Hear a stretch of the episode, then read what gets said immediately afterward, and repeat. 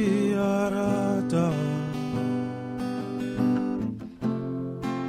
Onamela koloi Elia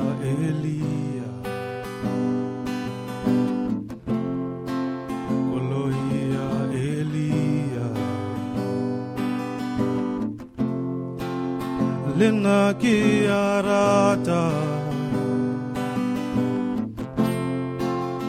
Ubona mangelori Tabeng ya Sioni. Koloi ya Elia. Koloi ya Elia. If places could speak and divulge the sufferings experienced within their borders, the planet Earth would cringe at the recollection of the flood of waters when throne rooms and living rooms became impromptu baptistries to cleanse away the pretentious differences between the crowned and the rest of the crowd. Europe struggles with concentration as thoughts of extermination camp around her mind.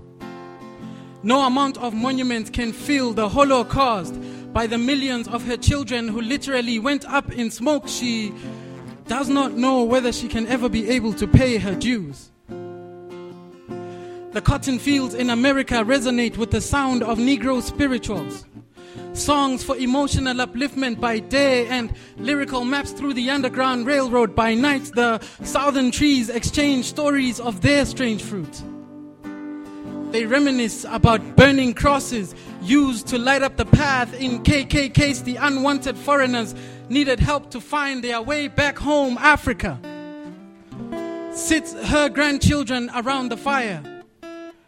Accompanied by the beat of the drum, her words paint bloody pictures as she relives the horrors of Hutu versus Tutsi, where a man's right to continue breathing was determined by the size of his nose, Johannesburg.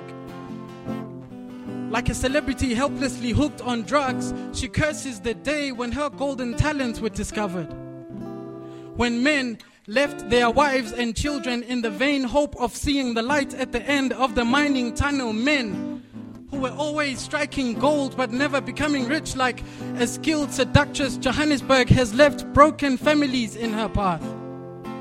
She has reduced dignified heads of homes into hostile housemates and sent them home with retirement packages that are little more than expanded vocabularies to describe their new identities with words like silicosis,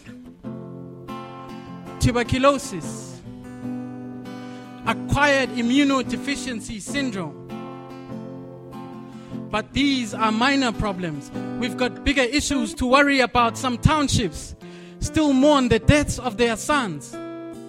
The black apartheid era policemen who wrestled with their consciences until their hearts grew as hard as the tires around their neck, laced with enough petrol to reduce their hair, history, and hopes into a heap of ashes. My fatherless childhood home will tell you how proud she is that I have become something of a man. But she does not know that when I went to play at my friends' homes, I had to scrounge free lessons on manhood by stealing glances at their fathers, men who had no idea that their homes were doubling as life orientation classrooms. I wonder, would they have prepared better lessons for me had they known that I was taking notes? I wonder.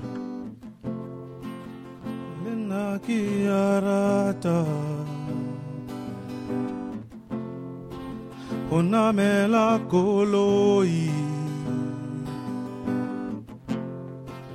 Koloi ya Elia. Koloi Elia Lena kiarata Ubona mangelori 자뱅이여 시온이 골로이야 엘리야 골로이야 엘리야 If places could speak and divulge some of the sufferings experienced within their borders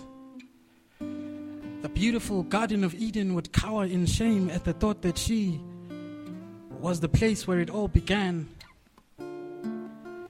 And the ugly hill of Golgotha still cannot fully fathom why the sun refused to shine or why the Son of God was buried in a borrowed tomb. Nonetheless, she rejoices that she was the place where all the sufferings of his people began to end.